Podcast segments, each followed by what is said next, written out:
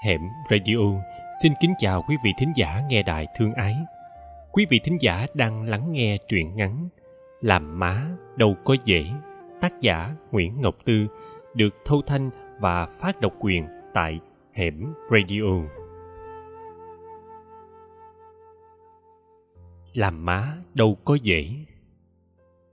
Chị Diệu về quê khi đoàn cải lương mưa bình minh đang giữa mùa lưu diễn. Nhớ nhà quá, không có cái gì làm cho bớt nhớ. Tao ghé đập bào mốt, chị lội một đổi, gặp má chị đi đám dỗ về.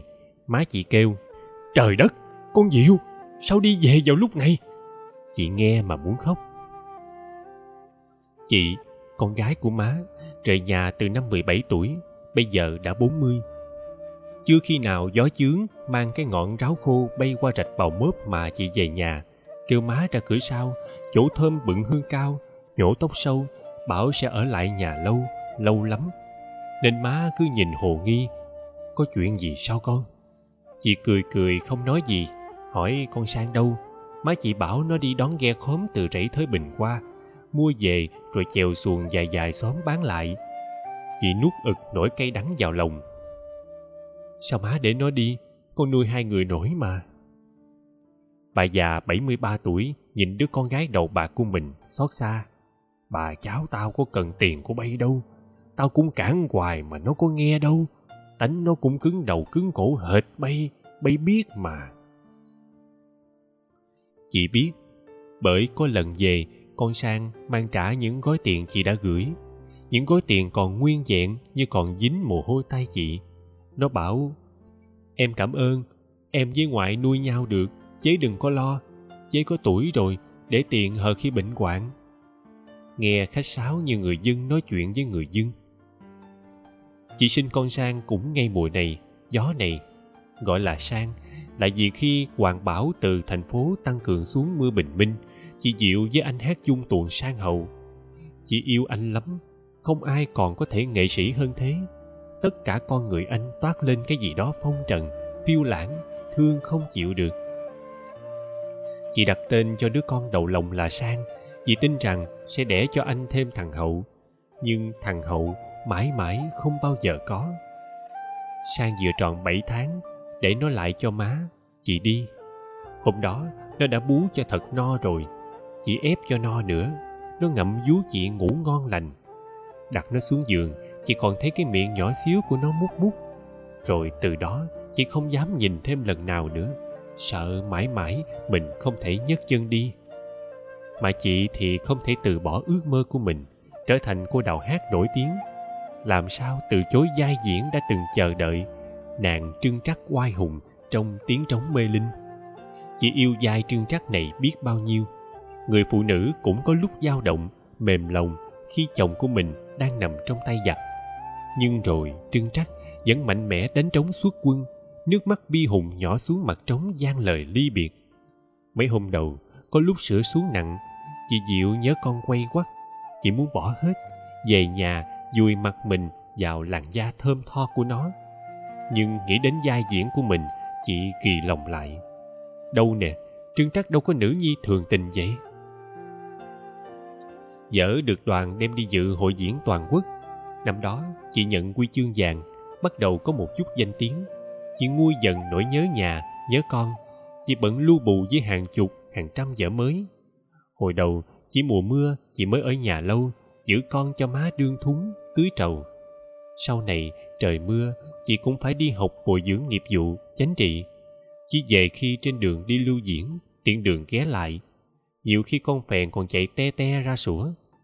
Có lúc thấy cái áo phơi ngoài sào chị hỏi, áo ai? Má bảo, áo của con sang chứ ai? Chị cười, trời đất, nó lớn dữ vậy hả?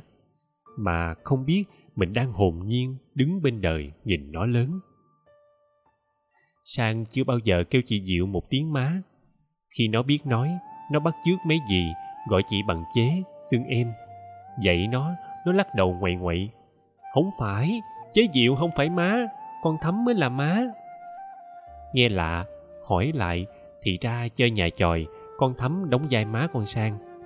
Tưởng lớn lên nó sẽ đổi nhưng có những tết gần giao thừa, chị gọi nó lại, biểu kêu má đi.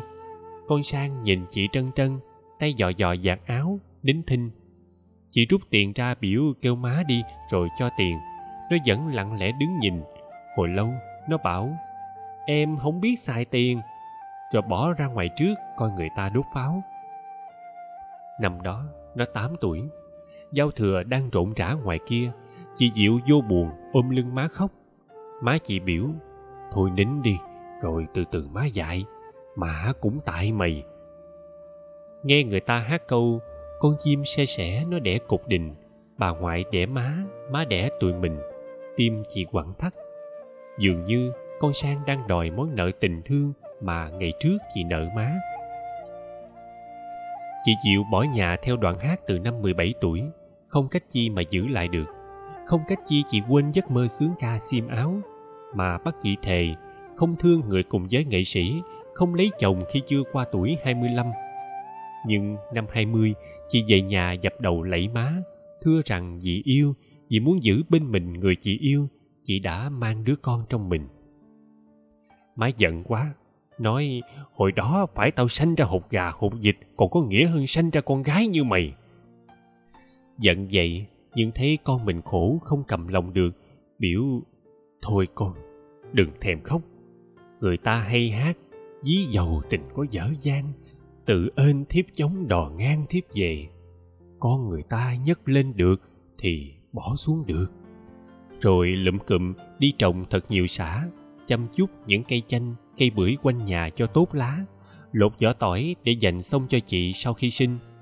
Lòng má đau con mình dại dột nó làm vậy là đẩy người ta có cái cớ ra đi, chớ có níu được, ràng buộc được người ta đâu. Nghệ sĩ mà, ít ai coi trọng chuyện gia đình. Nhưng con sang đâu có già được như má, đâu có trải lòng ra để tha thứ như má. Chừng mười mười hai tuổi, nó nói với má chị, má ơi, con không đổi chế diệu để lấy tiền, chế diệu có cho má đừng lấy. Mà chị chỉ biết ôm nó vào lòng thở dài rồi trầy. Ngoại già rồi, con kêu ngoại bằng má hoài, người ta cười bà già khú đế mà còn có con muộn. Sang thôi kêu bà ngoại bằng má, nhưng tiếng má nó cất mãi trong lòng. Nó lớn lên giống hoàng bảo như đúc, cũng gương mặt xương xương, cái mũi cao, đôi mắt to, hơi xếch, đôi môi mỏng, đỏ thắm. Nhìn nó, lúc chị diệu nửa thèm ôm chầm vào lòng nửa muốn xô ra. Nghĩ thương, nghĩ giận người cũ, chị chỉ dám ngồi nhìn nó xa xa, nên chị không hay nó lạ lùng hơn hết thảy con cái người ta. Nó ít nói, nhưng nói câu nào đáng câu đó. Có lần coi chị diệu diễn lương sơn bá chúc anh đài trên tivi nó ngồi nghễu nghện trên mấy bao lúa chất giữa nhà, nghe mấy đứa bạn treo lên, má con sáng kìa. Nó nhếch mép cười. Tới đoạn sơn bá gặp anh đại ở nhà chúc viên ngoại biết rõ thân phận nhau, hai người âu yếm ôm nhau đính ước. Con sang nói tỉnh bơ ừ ôm đi, ngoại à vài bữa người ta đem một đứa nữa về cho ngoại nuôi cho mà coi. Rồi tuột xuống cây đột đi te te vô buồn, biểu, con đi ngủ. Nhưng ngoại sang biết nó vô đó nằm khóc vòng tay triều mến đó có bao giờ chi diệu dành cho nó đâu. Câu chuyện làm chi diệu đau lòng chị diệu sợ con mình cũng như người đời, đánh đồng vai diễn với diễn viên. Hễ ai đóng vai ác thì ngoài đời cũng ác. Tình tứ với bạn diễn, nghĩ ngoài đời chắc họ cũng yêu nhau. Chị chọn những vai đào võ, rồi nổi tiếng với những nhân vật nữ tướng, tinh tế trong cái nhìn khinh bạc, ngạo nghễ trước kẻ thù và cái chết. Quay vũ trong từng động tác đá giáo, lăn tròn theo nhịp roi, đi gối. Ai cũng nói, nếu con người ta có số sẵn như giày dép vậy, thì số chị diệu sinh ra là để sắm những vai nữ tướng. Riết rồi những vai đào thương chị diệu không diễn được. Có những lần dỗ tổ, đoàn giao cho chị đóng vai tô ánh nguyệt trong trích đoạn gặp lại thằng tâm. Lúc con trai mình mắng mỏ một hồi rồi bỏ đi, nguyệt kêu, tâm, con đuổi má sao con? Lệ thủy diễn xé lòng xé dạ người ta là vậy, nhưng với chị chỉ câu nói đó thôi sao mà khó khăn quá chừng? Tiếng má, nửa đời người chỉ chưa được con gái mình kêu. Nên trả lời phỏng vấn báo chí, chị hay tự trào là mình nghệ sĩ nửa mùa. Khi đi qua mùa nhan sắc của một cô đào hát, chị xin đoàn cho mình đóng vai hề mụ. Chị bảo, tôi hát nhiều năm, khóc hết nước mắt rồi, bây giờ chỉ đóng được vai hài. Và chỉ như thế, chị mới không phải sắm những vai bà mẹ không phải nghe bạn diễn với mình gọi là má à má ơi mà lòng đau như cắt. Hôm rồi, đoàn về hát dở cơn mê ở chợ ông trang. Chị đóng vai bà già bán ve chai. Vai nhỏ, chỉ cần quấn khăn lên đầu, tất tả gánh cây gánh đi ra, gặp cảnh một tên đầu gấu bức hiếp một cô gái nhà quê. Bất bình, bà già ra tay nghĩa hiệp. Đơn giản thôi, vậy mà lúc diễn nghe cô đào trẻ thu mỹ trong vai cô gái nhà quê núp sau lưng chị thét lên. Cứu con giới má ơi! Bà ve chai bỗng đứng khựng lại, buông vai, sững sờ khóc. Thu mỹ cũng gục đầu, nức nở. Khán giả không hiểu gì hết. Đầu gấu thấy vậy cương mấy câu. Màn kéo lại, ông phó đoàn kim đạo diễn quát văng nước miếng. Tôi không sao tin nổi. Một người lúc nào cũng muốn thành diễn viên nổi tiếng. Một người mấy chục năm trong nghề rồi mà ai cũng diễn như một đứa con nít ba tuổi vậy? Hai chị em buồn quá. Hỏi thu mỹ sao cương câu đó kỳ vậy? Cô khóc. Ôi còn ở nhà mỗi lần ba em say rượu ông nghe lời má sao đánh em dữ lắm. Không ai bình, em chỉ biết kêu má riết rồi quen à. Trời ơi bọn nghệ sĩ mình gạt bỏ đời đau sống trọn lòng trên sân khấu được mấy người tan hát rồi chị diệu với thu mỹ ngồi mãi ngoài bến tàu bên bờ sông ông trang. Gió lạnh thổi hiu hút. Thu mỹ thắc mắc, mỗi lần bị đòn đau, mỗi lần gặp chuyện gì buồn, em đều nghĩ đến má trước tiên. Sao ngộ vậy hả chị? Chị ngẩn người ra. Con sang của chị cũng có khi gặp chuyện gì buồn. Thế nào nó cũng nhớ tới chị, mà chị thì xa cách nó ngàn phương. Vậy đâu có được. Đáng lẽ mình phải ở nhà nghe nó thủ thỉ chuyện một cậu con trai nào đó hôm qua còn trêu chọc nó, biểu để lòng thương nó. Hôm nay đã sắm cao trầu đi hỏi vợ khác rồi. Con gái 18 tuổi hay nghĩ chuyện đó là chuyện buồn mà. Sáng sau, chị lại xin phép trưởng đoàn. Ông vừa đánh cờ, vừa ờ hờ hững. Chị đi từ giả hết thảy mọi người. Ai cũng nghĩ, rồi chị sẽ trở lại. Chị yêu sân khấu đến thế kia mà chỉ thu mỹ biết, chị sẽ không bao giờ quay trở lại. Đêm qua, chị ôm cô ngủ, chị nói, chị thương thu mỹ lắm, thương từ lúc cô mới vô đoàn. 16 tuổi đầu mà khuôn mặt đã già đi, dày dạn như con sang của chị. Chị thương thu mỹ, chị thấy cô giống hệt chị hồi đó, nồng nhiệt, tự tin, với tấm lòng trong trẻo tưởng rằng có thể thâu tóm được đất rộng trời cao lúc nào cũng khao khát vinh quang, nhưng không biết rũ bỏ nỗi đau riêng để hết mình trên thánh đường sân khấu. Chị nói chắc chị thôi nghề hát, về nhà làm con của má, làm má của con, mặc dù làm má khó hơn nữ dương, nữ tướng nhiều. Nhất là với con sang của chị 18 năm rồi mà vẫn giả sắc lòng đinh. Vừa về tới, dựng cặp chèo ngoài hàng ba, nó cười nói cái câu người dưng hay nói với người dưng ủa, chế mới về hả?